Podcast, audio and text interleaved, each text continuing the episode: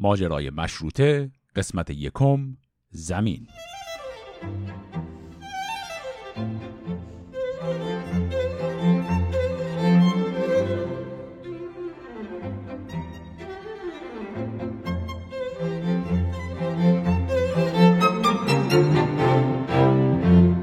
سلام من امیر خادم هستم و شما به اولین قسمت از پادکست ماجرای مشروطه گوش می‌کنید.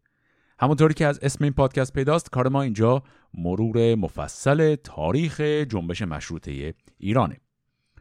درباره اهمیت تاریخ مشروطه میشه ساعتها صحبت کرد اما من فرض می‌کنم که مخاطب این برنامه نیازی به توجیه اهمیت مشروطه نداره. علاوه بر این فرض مهم من در این پادکست اینه که مخاطب اگرچه دانش عمومی خوبی ممکنه داشته باشه ولی درباره تاریخ مشروطه به طور خاص اطلاعات زیادی نداره. به بیان دیگه ما در این پادکست بحث تاریخ مشروطه رو می‌خوایم از صفر شروع کنیم و فرض نمی کنیم که شما از قبل داستانهای تاریخی این دوره رو بلد هستید. پس اگر تا کنون فرصت نداشتید که درباره مشروطه مطالعه کنید نگران نباشید. با هم قدم به قدم و بسیار آهسته تاریخ این دوره حیاتی رو مرور می‌کنیم.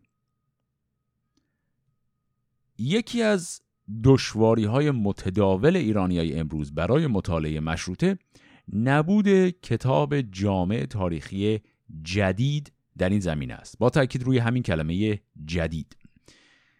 کلا کتاب های تاریخی که برای مخاطب غیر متخصص نوشته میشن باید از هر از چند نسلی یا چند دههی به اقتضای زمانه دوباره بازنوشته بشن تا مخاطب معاصر بتونه راحتتر با اونا ارتباط بگیره و درک بهتری پیدا کنه. درباره دوران مشروطه ما آثار تعلیفی زیاد داریم ولی عملا اینا به دو دسته تقسیم میشن. یکی کتاب هایی که داستان جامع تاریخ مشروطه رو تعریف می‌کنن و دیگری آثاری که پژوهش های انتقادی درباره یه جنبه خاص از این دوره تاریخی هستن. دسته دوم یعنی اون آثار انتقادی با تمرکز روی یه جنبه خاص معمولا برای مخاطبان خوبن که قبلا یه دانش اجمالی درباره مشروطه داشتن و به عنوان فتح باب درباره این دوره تاریخی خیلی مفید نیستن. میمونه دسته اول که همون آثار جامع هستن. یه مرور مختصری روی این آثار بکنیم می‌بینیم که وضعشون برای کسی که علاقمند آماتور تاریخ مشروطه هست به چه شکله اولین گروه از کتاب هایی که داستان جامع مشروطه رو می‌خواستن تعریف کنن آثار نویسندگان معاصر با خود دوره مشروطه بود که اینا معمولا این مخلوطی از خاطر نویسی و تاریخ نگاری هستن. نویسندگان این آثار خودشون در زمان و ماجراها آدم های بالغی بودن. بعضیاشون خودشون اصلا تو دل ماجراها حضور داشتن. کتاباشون هم در همون دوره تاریخی در میانه وقایع نوشته شده بود. دو تا مثال بزنم. یکی کتاب تاریخ انقلاب ایران از ادوارد براون هست و دیگری کتاب تاریخ بیداری ایرانیان از نازم الاسلام کرمانی. هر دوی این آثار به عنوان منابع تاریخی برای نسلهای بعدی مورخین خیلی مهم بودن. ولی اگه کسی بخواد با اینا شروع کنه که تاریخ مشروطه رو بفهمه احتمالا کار براش خیلی آسون نیست. مشکل بزرگ این آثار اینه که به دلیل نزدیکی خیلی زیادشون به وقایع اینها خیلی افق دید بازی ندارن و از ماجراهای موازی که داشته همزمان تو شهرهای دیگه ایران اتفاق میفته زیاد اطلاع نداشتن. این آثار مثلا همین دوتایی که مثال زدم اینا شواهد دست اول خیلی خوبی برای پژوهشگران نسلهای بعد تولید کردن. اما اگه شما کلا چیز دیگه از مشروطه نخونده باشید و بخواید همون اول کار مثلا کتاب نازم الاسلام رو بردارید و بخونید احتمالا یا خیلی زود حوصلتون سر میره یا اصلا گیج میشید و کتابو نیمه خونده رها می‌کنید. مشکل بعدی این کتاب ها هم قدیمی بودنه. مثلا کتاب ادوارد براون سال 1910 میلادی نوشته شده که میشه 113 سال پیش. طبعا از نظر کیفیت نصر و زبان و همینطور از نظر حیث دقدقه و نوع نگاه و اینها این کتاب برای خواننده امروزی کهنه است. دیگه خیلی با جهان ذهنی مخاطب امروزی همخوان نیست. پس این میشه نسل اول از کتابایی که داستان جامع تاریخ مشروطه رو نوشتن. نسل دوم تاریخ نگاری مشروطه که مفصل ترین آثار این تاریخ این جنبش هم نوشتن اونا هم شامل بخشایی که حالت خاطرات شخصی باشه هستن ولی اونا بیشتر در کار جمعآوری مدارک دست اول و مهم کوشش کردن. در نهایت اون کتاب ها هم منابع خیلی مهمی برای نسل بعدی مورخ شدن. ولی این کتاب ها هم باز به اعتقاد بنده برای لاقل خواننده غیر متخصص تاریخ انقضاشون گذشته و کمک خیلی زیادی برای خواننده عام جهت وارد شدن به بحث تاریخ مشروطه نمی‌کنن. مهمترین کتاب های این نسل هم بخوایم مثال بزنیم. یکیش کتاب تاریخ مشروطه ایران از احمد کسرویه و دیگری کتاب تاریخ انقلاب مشروطیت ایران از مهدی ملکزاده. هر دوی این کتابا حدودا نزدیک هفتاد خورده سال پیش نوشته شدن. و مثل کتاب های قبلی که عرض کردم جهان ذهنی نویسنده های اونا دیگه با مخاطب امروزی خیلی فاصله داره و اینا برای خواننده زمان خودشون نوشته شدن نه برای خواننده امروزی. نویسندگان این کتاب هم کسروی و هم ملکزاده خودشون در زمان وقایع مشروطه پسرهای جوانی بودن که بسیار از ماجراها رو در همون زمان شخصا دنبال می‌کردن. ملکزاده که اصلا پسر یکی از مهمترین چهرهای اون سالهای اول مشروطه یعنی ملک المتکلمین بود. برای همینم این کتابا تعم و زبان شخصی خیلی جالبی دارن چون اینا هم گاهی اوقات درباره خاطرات خودشون هم وسط ها حرف می‌زنن. ولی در نهایت این کتابا بعضی از اشخاص تاریخی یا بعضی پیش زمین های وقایع رو اصلا درست توضیح نمیدن چون فرض می‌کنن که برای خواننده زمان خودشون اون اشخاص یا اون پیش زمین خیلی واضح باشه و نیاز به شرح نداشته باشه. اما خب با گذشت زمان خیلی از اون نکات دیگه برای مخاطبان نسلهای بعد واضح نیست و متن کتاب عملا نیاز به شرح و تفسیر هم پیدا می‌کنه. مثلا شما اگه کتاب کسروی رو الان وردارید بخونید می‌بینید که گاهی اوقات خیلی گذری و ساده درباره یه چیزایی مثل مثال می‌زنم مثلا خیانت های امین سلطان حرف می‌زنه. ولی خیلی درست توضیح نمیده که این پیشینه این امین و سلطان چی بود؟ این آقای امین و سلطان اصلا کی بود؟ چه خیانت های قبلا کرده بود؟ صرفا فرض می‌کنه که مخاطبش دیگه بدیهیات درباره مثلا امین و سلطانه که بلده. در حالی که خب الان که هفتاد و خورده سال از اون کتاب گذشته دیگه بعیده بشه فرض کرده مخاطب امروزی عام ایرانی اصلا حتی اسم امین و سلطان هم شنیده باشه و اصلا در جریان باشه که کیه. برای همینم کتابای اون نسل از مورخین هم باز برای شروع مطالعه درباره مشروطه خیلی مفید نیستن. از این دوتا نسل که بگذریم می‌رسیم به کتابایی که مورخای معاصر نوشتن. این کتاب از حیث زبان و بیان برای خواننده امروزی خیلی بهتر هستن ولی مشکل عمده اینا اینه که معمولا خیلی خلاصه هستن. و اگرچه دید عمومی خوبی به خواننده میدن. اما خیلی از جزئیات حیاتی داستان جنبش مشروطه رو اینا باز نمی‌کنن. یه نمونه خوب از این کارا رو من می‌خوام مثال بزنم. کتاب تاریخ انقلاب مشروطه ایران از ژانت آفاری هست که این کتاب حدوداً سی سال پیش در دهه 1990 میلادی نوشته شده و اصلش هم به زبان انگلیسیه ولی ترجمه فارسیش هم مدت هاست که موجود هست. یا مثلا کتاب متأخرتر کتاب تاریخ مدرن ایران عباس امانت هست که این کمتر از یک دهه پیش نوشته شده و این هم باز اصلش انگلیسی بوده ولی فارسیش هست. کتاب آفاری حدودا 400 صفحه است که خب اگه بخوایم با کتاب مثلا کسروی مقایسه کنیم که یک کمی کمتر از هزار صفحه است می‌بینیم که متن آفاری خیلی خلاصه و موجزه. کتاب عباس امانت هم تاریخ ایران از دوره صفوی تا زمان حال رو کامل میگه و فقط یک کمی کمتر از یک چهارمش درباره دوره مشروط است. پس این کتاب هم اگرچه آثار خیلی خوبی هستن اما محدودیت های خودشون رو دارن برای کسی که می‌خواد تازه شروع کنه و درباره مشروطه یه ذره اطلاعات کسب کنه. در این پادکست من عمدن داستان جنبش مشروطه رو خیلی آهسته پیش می‌برم. شما شنونده احتمالا به زودی خواهید دید که ما چندان اصراری نداریم که بریم سر ماجراهای پرهیجان انقلاب مشروطه. خیلی آروم می‌خوایم وقایع رو مرور کنیم و پیش زمینه هاشون رو هم ببینیم تا بتونیم یه دید عمیق و خوبی نسبت به مشروطه پیدا کنیم. یکی از اهداف من در این پادکست نشون دادن شلوغی و آشفتگی و پیچیدگی جنبش مشروط است.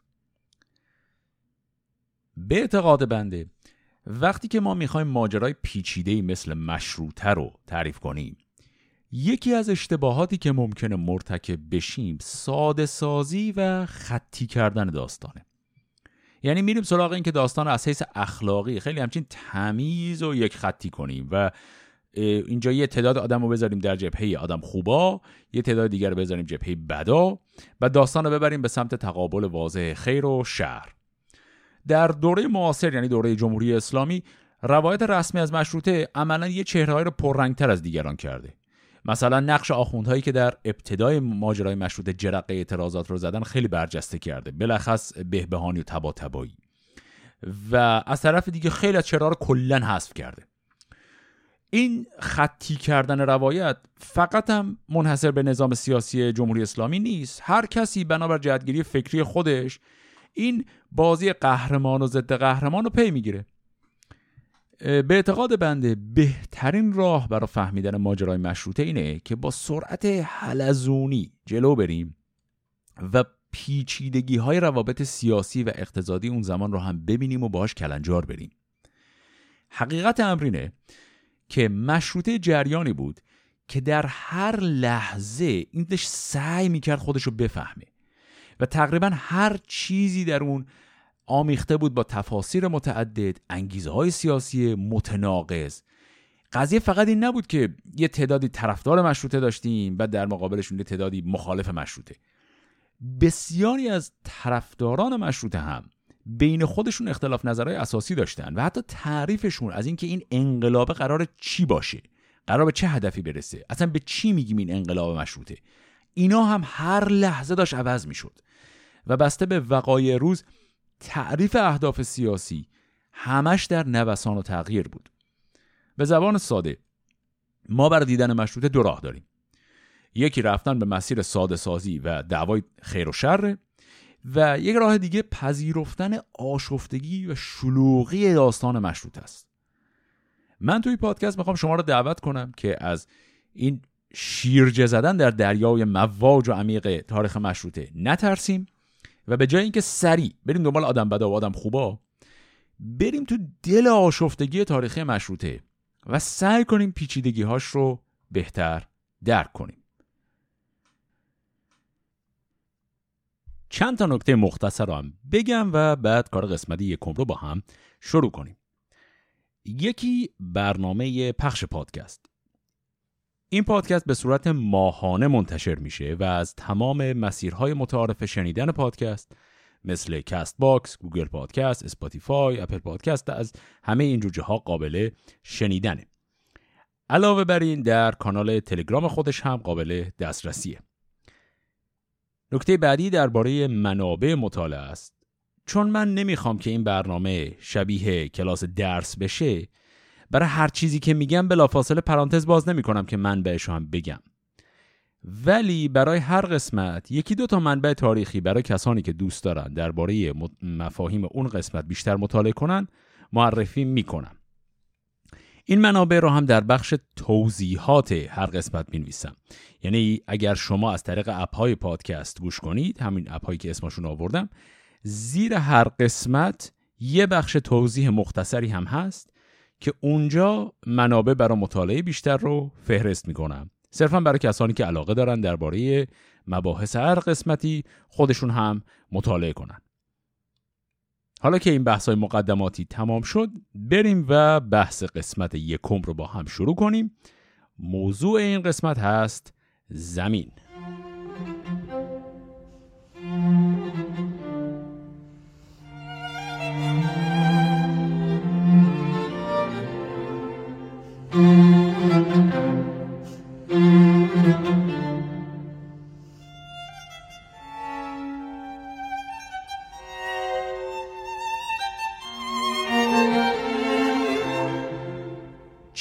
درباره زمین حرف بزنیم.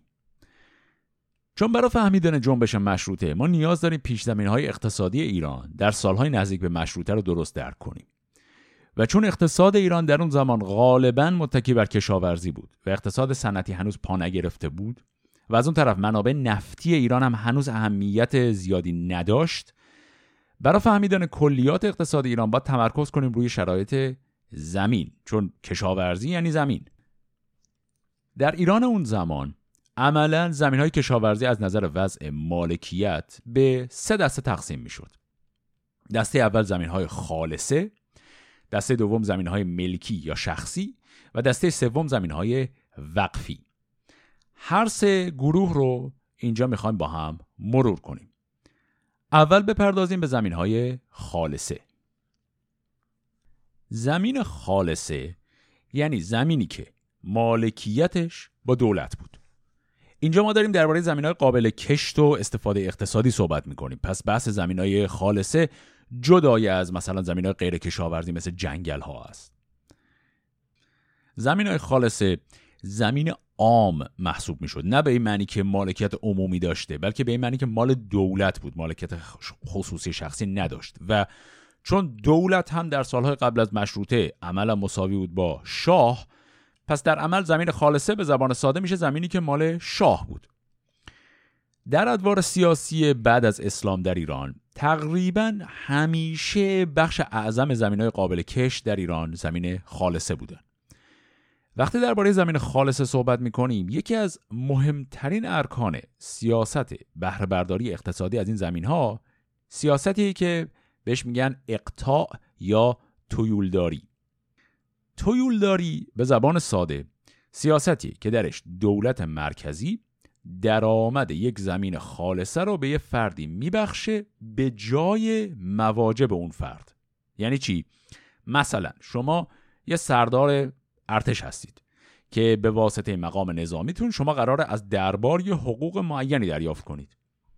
گاهی اوقات دربار به جای اینکه حقوق شما رو به صورت نقدی به شما پرداخت کنه میاد و یک زمین کشاورزی خالصه رو به شما میده تا مبلغی رو که قاعدتا هر سال از اون زمین به عنوان مالیات باید به دولت پرداخت می‌شد اون مبلغ رو شما به عنوان حقوقی که از دولت طلب داری ورداری در این حالت شما که تویولدار اون زمین شدید مالک زمین نیستید. مالک هنوز دولته.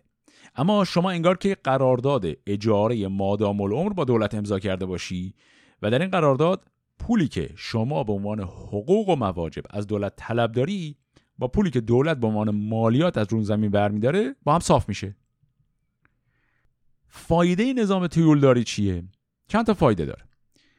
اول اینکه برای دولت روش خوبیه که سیاست نقدینگی خودش رو کنترل کنه. ما داریم درباره زمانی صحبت می‌کنیم که سیاست پولی مدرن هنوز وجود نداشت. چون اصلا چیزی به عنوان اسکناس هنوز در ایران اقتصاد ایران جا نیفتاده بود. چیزی به عنوان بانک مرکزی که اصلا کلا وجود نداشت. سیاست پولی خلاصه می‌شد در میزان پول نقدی که به صورت سکه در کشور توضیح میشه. وقتی دولت مواجب و حقوق به کسی بدهکاره براش راحت که اموال غیر منقول خودش مثل زمین رو تبدیل به حقوق و مواجب کنه تا اینکه بیاد حقوق رو به صورت نقد پرداخت کنه. چون حلقه انتقال پول در نهایت قرار به این شکل باشه که دولت مالیات بر درآمد زمین رو بگیره وارد خزانه کنه بعد حقوق کارگزارانش رو از اون خزانه پرداخت کنه.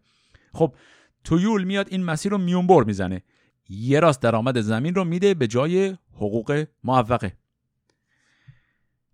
اینجا فایده دوم تویول هم معلوم میشه. اینکه از حیث دم و دستگاه اداری کار رو برای دولت مرکزی خیلی راحت می‌کنه. چون اگه تویول نباشه دولت مرکزی باید تو سر تا سر کشور کارگزارانی داشته باشه که کشاورزی رو زمین خالصه رو کنترل کنن مشکلاتش رو ردخ و فتق کنن هر ساله روی برداشت و فروش محصول هم نظارت کنن تا وضعیت درآمدی زمین خالصه مشخص باشه. خب این کار به دستگاه اداری خیلی بزرگ و مفصلی نیاز داره. اما تویول این مشکل رو هم دور می‌زنه. وقتی دولت زمین رو به یه تویولدار بده اگرچه اون فرد مالک زمین نیست ولی چون درآمد شخصی اون فرد معادل با مالیات اون زمینه دیگه اون فرد خودش اون زمین رو مدیریت می‌کنه. نیازی به دخالت مستقیم دولت هم نیست. با این کار دولت مرکزی دیگه نیازی نداره به سر تا سر کشور برای امور کشاورزی سرکشی کنه. به خصوص در ایران بعد از اسلام تویولداری خیلی طرفدار داشته چون که اکثر سلسله های پادشاهی خودشون از اقوام کوچنشین و اشایره بودن اولش. این اقوام نسلا در نسل کارشون کشاورزی نبوده. علاقه جدی هم به این کار نداشتن. بعد وقتی اینها میان شاهان قلمروی بزرگی مثل ایران میشن اکثرا ترجیح می‌دادن یک کار پرزحمت و کسل کننده مثل نظارت بر سیستم کشاورزی کل مملکت رو از رو دوش خودشون باز کنن. مثلا در دوره سلجوقی و بعد از اون در دوره های ایلخانی و تیموری تو این دورات تقریبا کل زمین های خالصه کشور به صورت تویولداری اداره می‌شد. یکی دیگه از ابعاد تویولداری هم تولید نیروی نظامی بود. به چه شکل؟ به این شکل که گاهی اوقات قرارداد تویول رو اینطوری میبستن که فلان فرد بلند مرتبه در ازای تویول مادام العمر یه زمین موظف می‌شد که تعداد معینی نیروی نظامی برای دولت مرکزی جمع کنه. یعنی هر وقت دولت مرکزی اعلام نیاز می‌کرد چون مثلا یه جای جنگ شده بود. اون تویولدار باید مثلا هزار نفر سرباز از میون همون روستاییان و اشایر آدمایی که زیر دستش بودن جمع می‌کرد میفرستاد به سمت حکومت مرکزی. اینم باز روش خیلی ساده ای بود که دربار نیاز مقطعی خودش به نیروی نظامی رو مرتفع کنه. اما مشکلات تویولداری چی بود؟ بزرگترین مشکل این بود که تویولداری ذاتا در قیاب یک نظام قانونمند جامع اجرا می شد. در حقیقت تویولداری یک روش بخیه‌ای و ضربتی بود برای حل کردن یک مشکل اساسی که همون مدیریت زمین های دولتی باشه در عمل به ندرت تویولداری اونطوری اجرا می شد که روی کاغذ به نظر می رسید مثلا تویولدار قاعدتا مالک زمین نبود دیگه. اما وقتی دولت مرکزی به یه فرد صاحب نفوذ و قدرتمند به صورت مادام العمر یه زمین رو بده خب این عملا این کار فرقی با انتقال مالکیت زمین نداره دیگه. خیلی اوقات تویولدار بعد از چند سال یا چند دهه ادعای مالکیت زمین رو می‌کرد و حتی در بعضی موارد اون زمین رو برای فرزندان خودش هم به ارث میذاشت و همجور نسل در نسل اصلا دیگه اون زمین می‌رفت مال اونا می‌شد. بعد طرف چون آدم مهم و بزرگی هم بود و زورش هم می‌رسید حکومت مرکزی هم یا کاری به کارش نداشت یا اصلا زورش نمی‌رسید زمین رو پس بگیره و به این شکل طرف زمین رو می‌خورد. یه مشکل دیگه هم که زیاد پیش می اومد به خصوص تو دوره قاجار اختلاف درآمد واقعی زمین بود با درآمد ثبتی. یعنی چی؟ یعنی مثلا در تقویم مالیاتی ذکر شده بود که فلان زمین بنابر حجم محصول سالانه ای که داره قاعدتا باید مثلا هزار تومن سالانه درآمد مالیاتی تولید کنه. اما این تقویم مالیاتی گاهی اوقات به روز نمی شدن و اعدادی که ثبت کرده بودن کهنه میموند. چون اقتصاد ایران در دوره قاجار هم با تجارت بین المللی به خصوص با انگلستان و روسیه آشنا شده بود این درآمدها خیلی زود تغییر می‌کرد. هم تورم و کاهش ارزش پول باعث می‌شد درآمد واقعی زمین بیشتر بشه و همین که به خاطر امکان صادرات محصولات کشاورزی گاهی اوقات درآمد زمین بسته به نیاز بازارهای جهانی عوض می‌شد و دیگه ربطی به بازار داخل کشور نداشت. در نتیجه گاهی اوقات یه زمین به صورت تویول به کسی داده شده بود. و معیار تویول این بود که این فرد مثلا هزار تومن در سال از دولت باید حقوق بگیره بعد خب به جاش این زمین رو بهش دادن مثلا.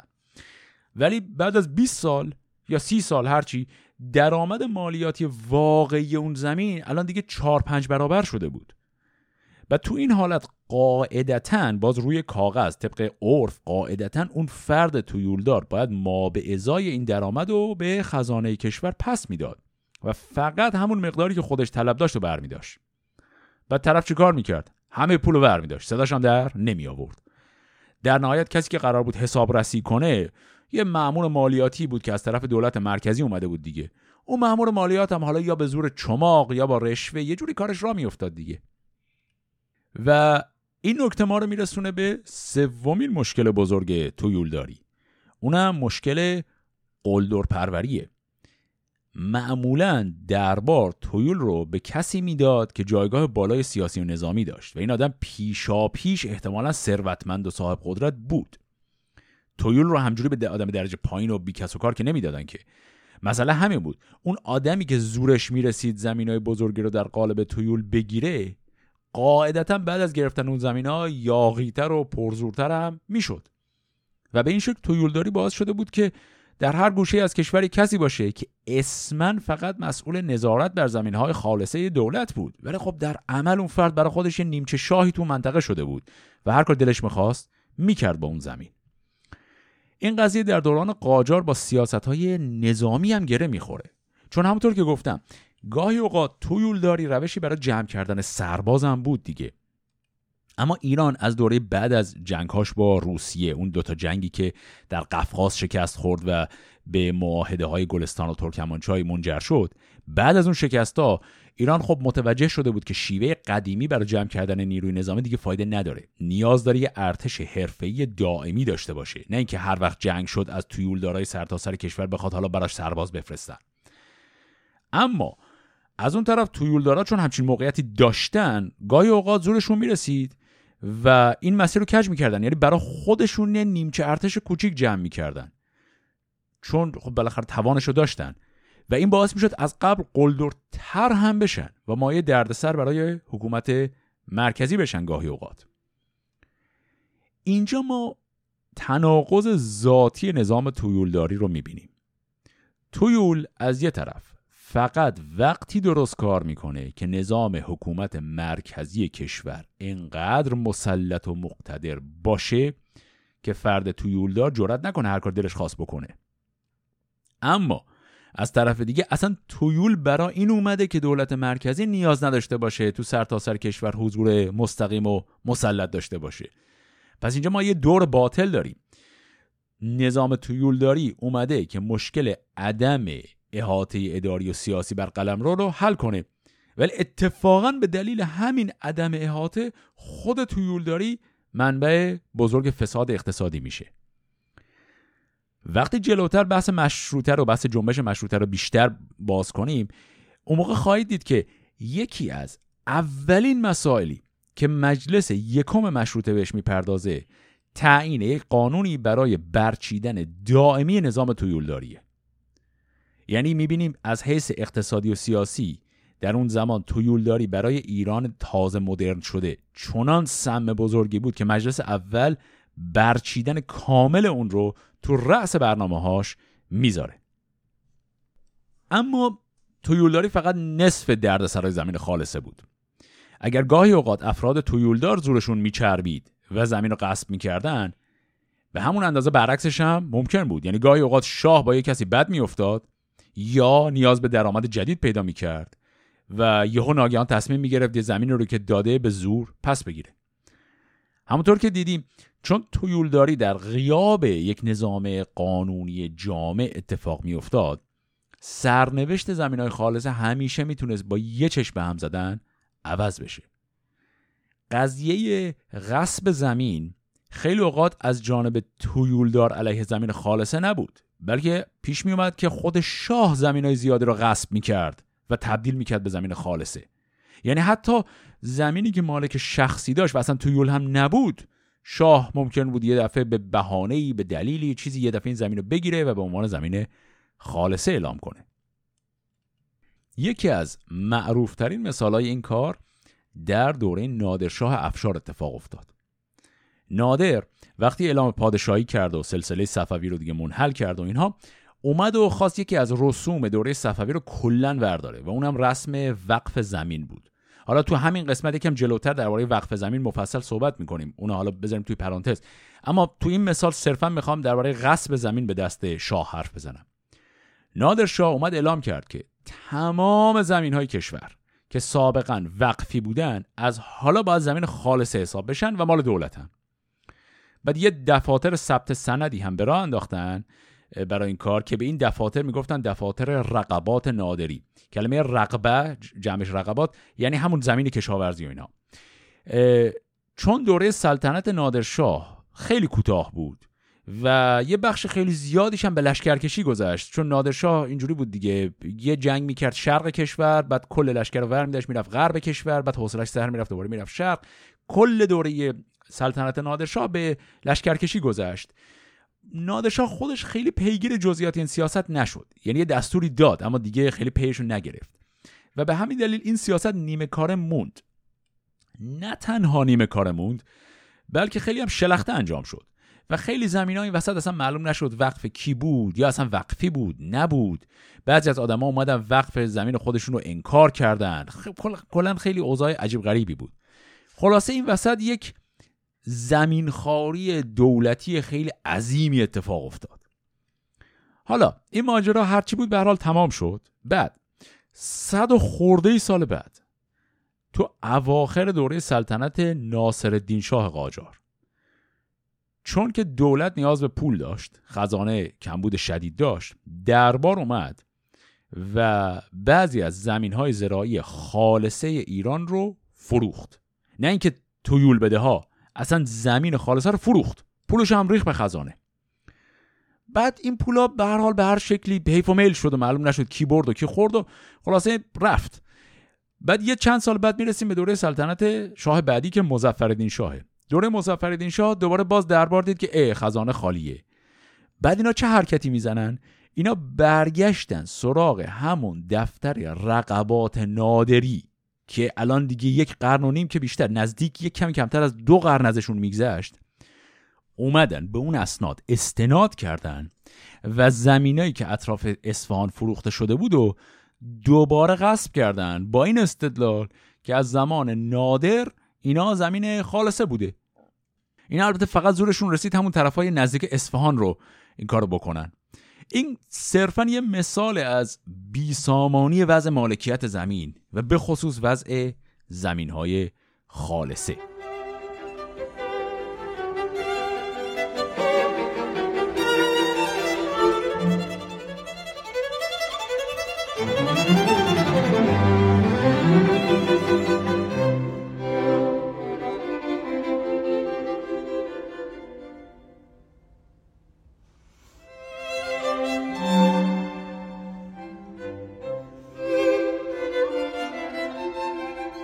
اینا شد بحث زمین های خالصه.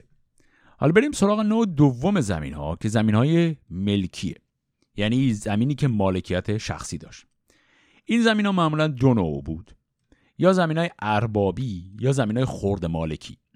اربابی از اسمش معلومه که یعنی چی؟ یعنی یه نفر صاحب مکنت که زمین های خیلی وسیعی داشت و این زمین هم همیشه شامل روستا هم می‌شد. یعنی اون فرد مالک هم زمین بود هم روستایی که روی اون زمین همه با هم. زمین خورد مالکی ولی بسته به شرایط معنیش فرق می‌کرد. گاهی اوقات خورد مالک یعنی این همون ارباب. صرفا ارباب کوچکتری بود که زمیناش کمتر بود و مساحتش محدود بود. اما گاهی اوقات خورد مالک اصلا خود کشاورز بود. یعنی روستاهایی وجود داشتند که خود روستایی ها مالک زمین های خودشون بودن. همونطور که حدس می‌زنید بعد از اون سیاست فروش زمینی که ناصر الدین شاه اواخر عمرش انجام داد عملا بخش زیادی از زمین های ملکی دیگه متعلق به همین ارباب ها یا زمیندارای بزرگ بود و زمینایی که خورد مالک ها خود کشاورزها بودن تعدادشون زیاد نبود چند تا نکته درباره این زمین های اربابی رو بهتر بهش دقت کنیم اول اینکه زمیندارای بزرگ ایران در دوره قاجار معمولا خودشون شهرنشین بودن و تو همون روستاها زندگی نمی‌کردن. خیلی از این ارباب ها علاوه بر زمینداری به شغل بازرگانی هم مشغول بودند و اصلا بعضی از اینا اول بازرگان بودن. بعد به واسطه ثروت بازرگانی زمیندار هم شدن. دومین نکته درباره زمین های ملکی اینه که این زمین ها کلا وضع نسبتا بهتری در قیاس با زمین های خالصه داشتن. چون خب مالک زمین انگیزه بیشتری برای بهبود کشت و درآمد داشته و زمین خالصه خیلی اوقات وضعش بدتر بوده. اما همطور که گفتم این زمین ها همیشه از غصب دولتی در امان نبود. اینجاست که ما وارد بحث گروه سوم زمین ها میشیم یعنی زمین های وقفی. ایران قبل از دوره مشروطه به جای قانون دو تا چیز داشت عرف و شرع. قوانین عرفی که حالا کلمه قانون خیلی براشون معنی نمیده اما صرفا حالا میگیمشون قانون. اینها در اون حدی که مربوط به مالکیت زمین بودن معمولا چندان مستحکم نبودن و اکثرا هم در همون محدوده خود روستا و بین کشاورزا اعتبار داشتن. مثلا چند تا مثال از این قوانین عرفی رو بگیم. مثلا تو اکثر نقاط ایران عرفن کشاورز روستایی می‌دونست که حق نداره به محدوده زمین کشاورزی بغلی تجاوز کنه یا حق نداره به دلخواه خود چرخی کشت عوض کنه. و هر فصل هر کاری دلش خواست هر بذری دلش خواست مثلا بکاره اینا چیزایی بود که توی اون ده با همه با هم روش متفق القول تصمیم می‌گرفتن. معمولا دعوایی که محدود به قوانین و عرفی می‌شد و تو همون ده بین ریش سفیده حل می‌کردن و اگه دیگه حالا خیلی کار بالا می‌گرفت می‌رفتن سراغ ارباب یا تویولدار هر کسی که بود. اما قوانین شرع قضیهشون فرق می‌کرد. چون شرع برخلاف عرف پشتش به علمای دین گرم بود. این علما هم در دوره قاجار قدرت و اختیارات بالایی داشتند که حالا مفصلا درباره قدرت اینها در قسمت های آینده هم حرف می‌زنیم. برای همین شکستن یا ندیده گرفتن قوانین شرع خیلی سختتر از عرف بود. یکی از همین قوانین شرع قانون وقف بود. ایده کلی وقف اینه که هر فردی می‌تونه کالای منقول یا غیر منقول خودش رو از مالکیت شخصی بیرون بیاره اونو برای یک هدفی وقف کنه. وقف هم همیشه الالعبده وقتی یه چیزی وقف شه دیگه منحصر به اون نسل نیست همجور ادامه داره. اون هدف هم می‌تونه یا یه چیز دقیق باشه مثل مثلا مخارج یک مدرسه خاص یا یه چیز کلی مثل بهبود وضع مسلمانان هرچی. قانون وقف اینطوری کار می‌کنه که فرد مالک برای وقف اون کالای خودش یه متولی باید براش تعیین کنه. طبق قانون شرع خود مالک حق نداره خودش بشه متولی. یعنی اون کالا رو از دست خودش به عنوان مالک در بیاره به دست خودش به عنوان متولی بده. این کار طبق شرع مجاز نیست. فرد متولی مسئول حفاظت از اون کالاه ولی مالک کالا نیست. حالا اگه این کالا زمین باشه وقف اینطوری کار می‌کنه که صاحب زمین اونو میده به متولی و به این وسیله حق مالکیت خودش و دیگران رو از اون زمین سلب می‌کنه. و نه تنها خودش دیگه مالک نیست بلکه هیچ کس دیگه هم نمی‌تونه این زمین رو بخره یا به ارث ببره یا غصب کنه. در دوره معاصر از دوره پهلوی به این طرف برای وقف یه سری اداره های رسمی مرکزی ساخته شد که امروز هم داریم دیگه اداره اوقاف. اما در دوره قبل از مشروطه اداره رسمی به نام اوقاف وجود نداشت بلکه هر کسی هر جایی طبق همون قانون شرعی که کلا توی کشور پخش بود می‌تونست یه چیزی رو وقف کنه. پس یک سازمان مرکزی تعریف نشده بود اون زمان. ما موارد معدودی داریم در تاریخ. مثل همین قضیه رقبات نادری که گفتم که تو اون شاه حتی حرمت زمین وقفی رو هم نگه نمیداره و اون رو هم غصب می‌کنه. اما این موارد خیلی کمن.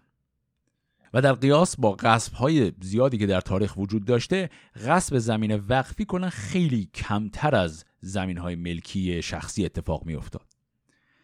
دقیقا به همین دلیل بعضی از زمیندارای ایرانی به خصوص خورده مالک ها در دوره قاجار برای فرار از احتمال غصب شدن زمیناشون رو می آوردن به همین قانون شرعی وقف به این شکل که مالک زمین خودش رو وقف می کرد یه فردی رو هم متولی اعلام می کرد بعد همون مالک بعضی وقتا این کارو می‌کردن که همون مالک سابق زمین میومد زمین وقفی شدهش رو برای 99 سال از متولی اجاره می‌کرد.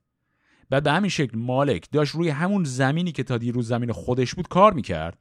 ولی به واسطه قانون وقف این زمین قفل شده بود. دیگه احتمال زمین خاری کمتر می‌شد. چون دیگه نمی‌شد بگی این زمین مال ایشونه ورش دارید. این وسط متولی هم طبق قوانین شرعی یه سهمی برای خودش از محصول زمین برمی داشت معمولا طبق شهر این سهم ده درصد بود. پس اینجا هم متولی به ازای حفاظت از زمین یه پولی گیرش می اومد هم مالک زمین برمیگشت به کار زراعت سابق خودش.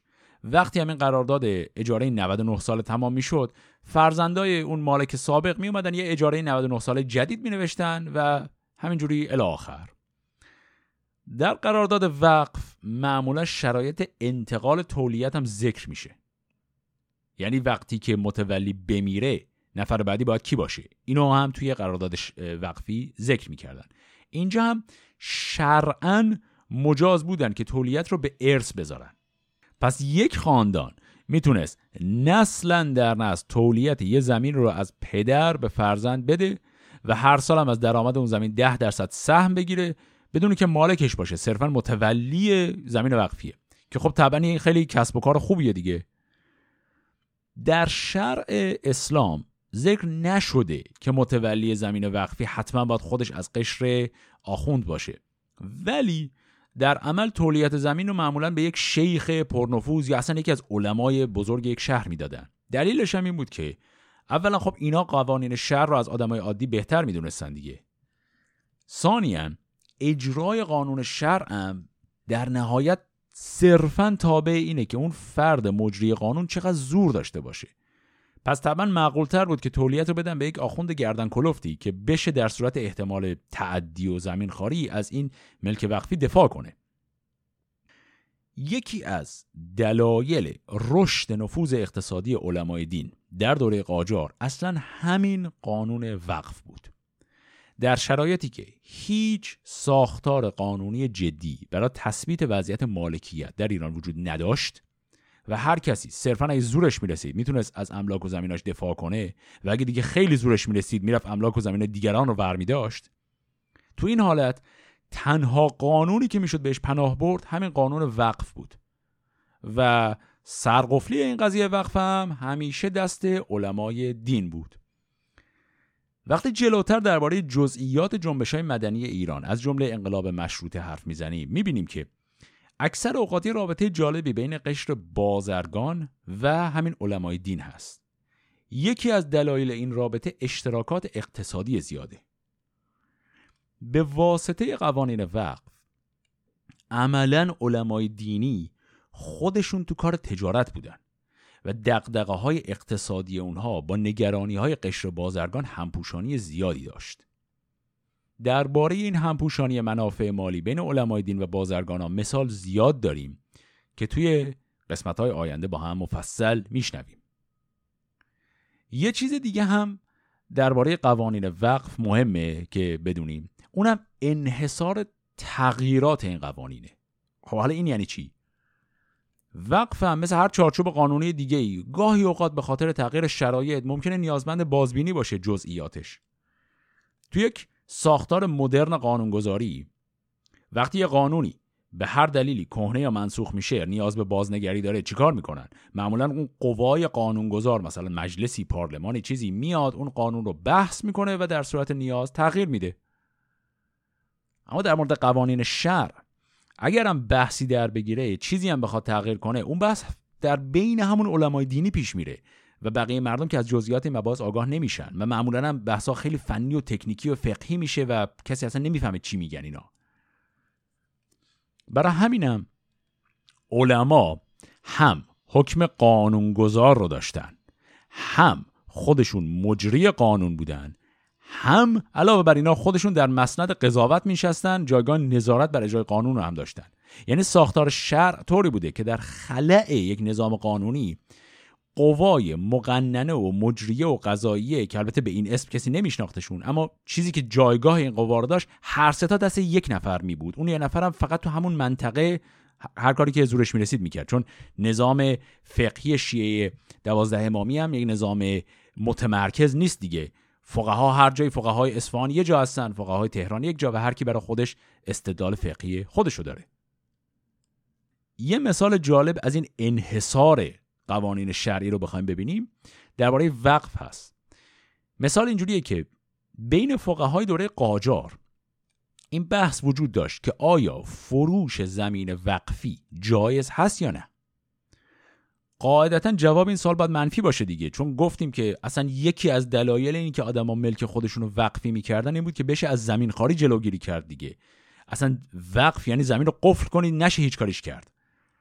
وانگهی زمین وقفی که دیگه مالک نداره که بشه بفروشیش. متولی هم که از نظر شرعی تملک روی زمین نداره که. اما اکثر فقهای دوره قاجار نظرشون این بود که تحت یک شرایطی فروش زمین وقفی مجازه حالا چه شرایطی؟ شرایط تبدیل به احسن یعنی چی؟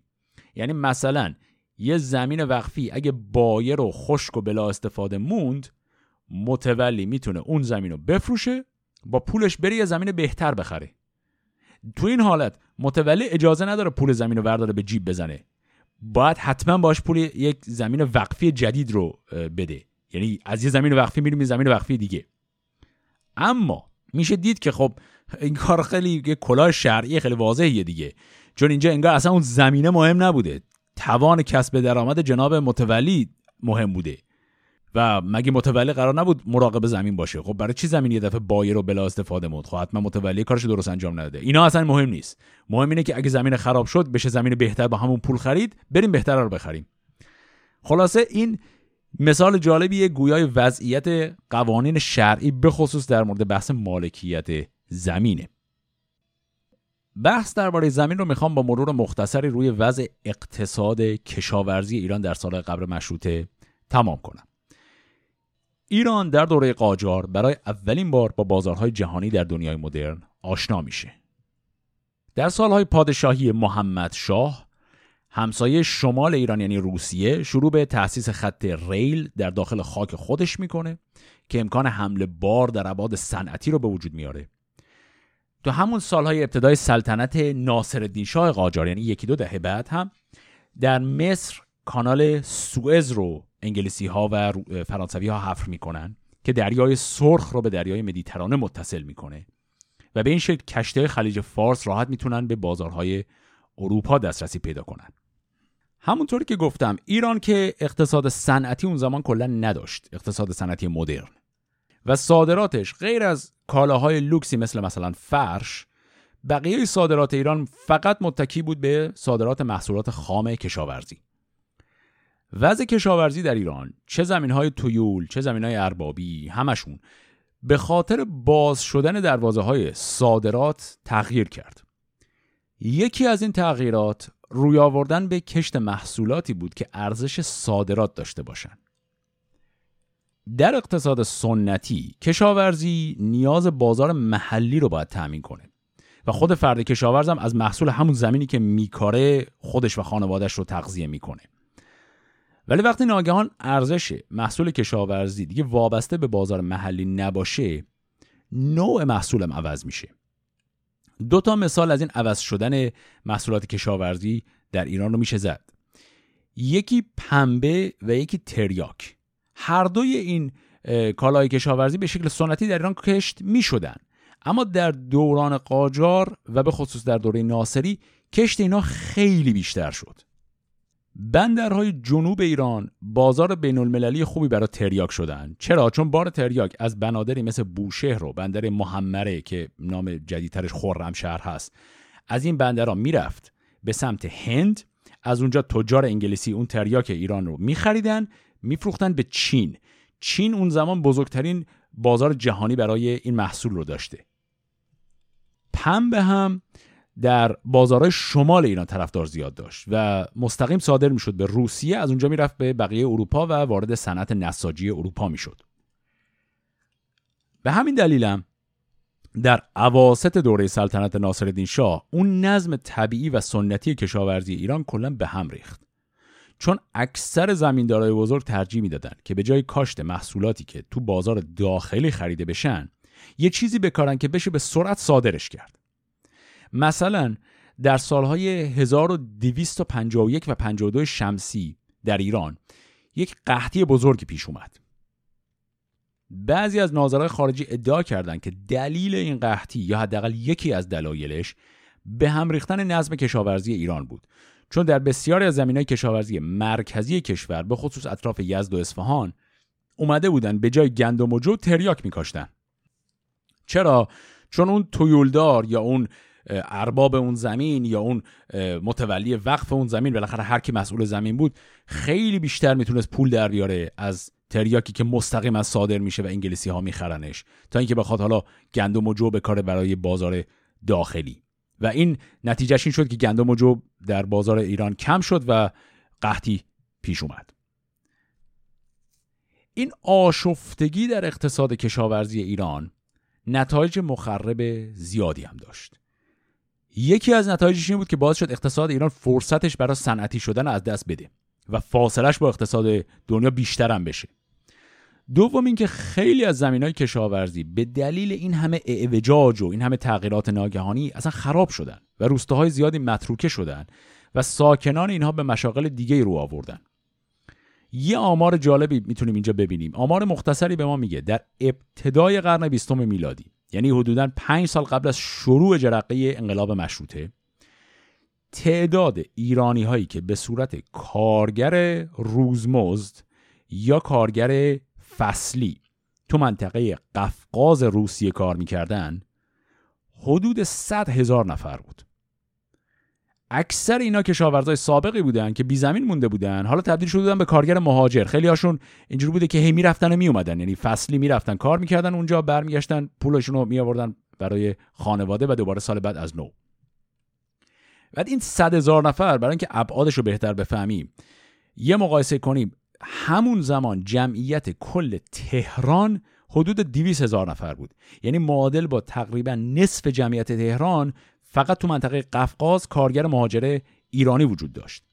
این هم باز تاثیرات خیلی زیادی از نظر سیاسی می‌گذاره روی ماجرای مشروطه که باز این تاثیرات رو هم صحبت خواهیم کرد. پس جلوتر خواهیم دید که ایران یک عالم کارگر روزمزد درجه پایین توی قفقاز داره. اینها با اون فرهنگ روسیه و اتفاقاتی که از نظر سیاسی در روسیه میفته آشنا میشن و این آشنایی اونها تاثیر زیادی روی اتفاقات جنبش مشروطه می‌گذاره که مفصل صحبتش رو خواهیم کرد. از این بحث پیرامون زمین چند تا نکته رو فهمیدیم. یکی اینکه ساختار اقتصاد ایران و رابطه دولت با مهمترین رکن اقتصاد که کشاورزی بود رو با هم دیدیم. دیدیم که دولت کلا چارچوب عملی خاصی برای اینکه در اقتصاد کشاورزی مداخله مفید و مستمر کنه اصلا نداشت. در بهترین حالت می‌تونست با سیاست مالیاتی یک کمی اوضاع رو جهده کنه ولی بیشتر از این کار خاصی بلد نبود بکنه و اصلا ساختارش جوری نبود که بتونه کار خاصی در این زمینه انجام بده. دومین چیزی که دیدیم تغییراتی بود که به واسطه مالکیت زمین در ساختار طبقاتی ایران به وجود اومد و یکی از این تغییرات قدرت گرفتن بیشتر طبقه علمای دین بود به واسطه ساختار زمین های وقفی. سوم اینکه در دوره قاجار طبقه فئودال به معنای کلاسیک نداشتیم. عملا زمیندارای بزرگ خودشون بازرگان هم بودن. یعنی طبقه تجار و طبقه زمیندار اکثر اوقات یکی بودن. این نکته از این جهت مهمه که یک تصور خوبی از درهم تنیدگی نیروهای اقتصادی ایران به ما بده. مثلا در آینده وقتی درباره اعتراضات بازاریان حرف می‌زنیم که توی جنبش مشروطه اعتراض بازاریان خیلی زیاد بوده اون موقعی که درباره اینها حرف می‌زنیم بهتر این یادمون باشه که بسیاری از این بازاریان خودشون ملاک و زمیندار هم بودن و اینجوری نبود که یه طبقه جدا داشته باشیم که فقط زمیندار باشه. نه اینا همه با همن. به همین دلیل بین ارکان مختلف اقتصاد ایران روابط عجیبی وجود داشت. چون گاهی اوقات منافع طبقه بازرگان و منافع اقتصاد کشاورزی الزاما یکی نبودن. مثالش هم همین قضیه که گفتیم مثلا کالاهای کشاورزی که زودتر صادر می شدن بیشتر کشت می شد من فکر می کنم تا همینجا برای قسمت اول کافی باشه. این دید مختصر و جامعی که سعی کردم بدم درباره وضعیت مالکیت زمین های کشاورزی یه پیش زمینه خوبی برای ما درست می‌کنه درباره اینکه وضع سیاست های اقتصادی ایران در اون زمان قرن 19 میلادی یعنی یک کمی قبل از شروع جنبش مشروطه رو داشته باشیم در نظر. پس تا قسمت بعدی که یک ماه دیگه منتشر خواهد شد فعلا خدا نگهدار.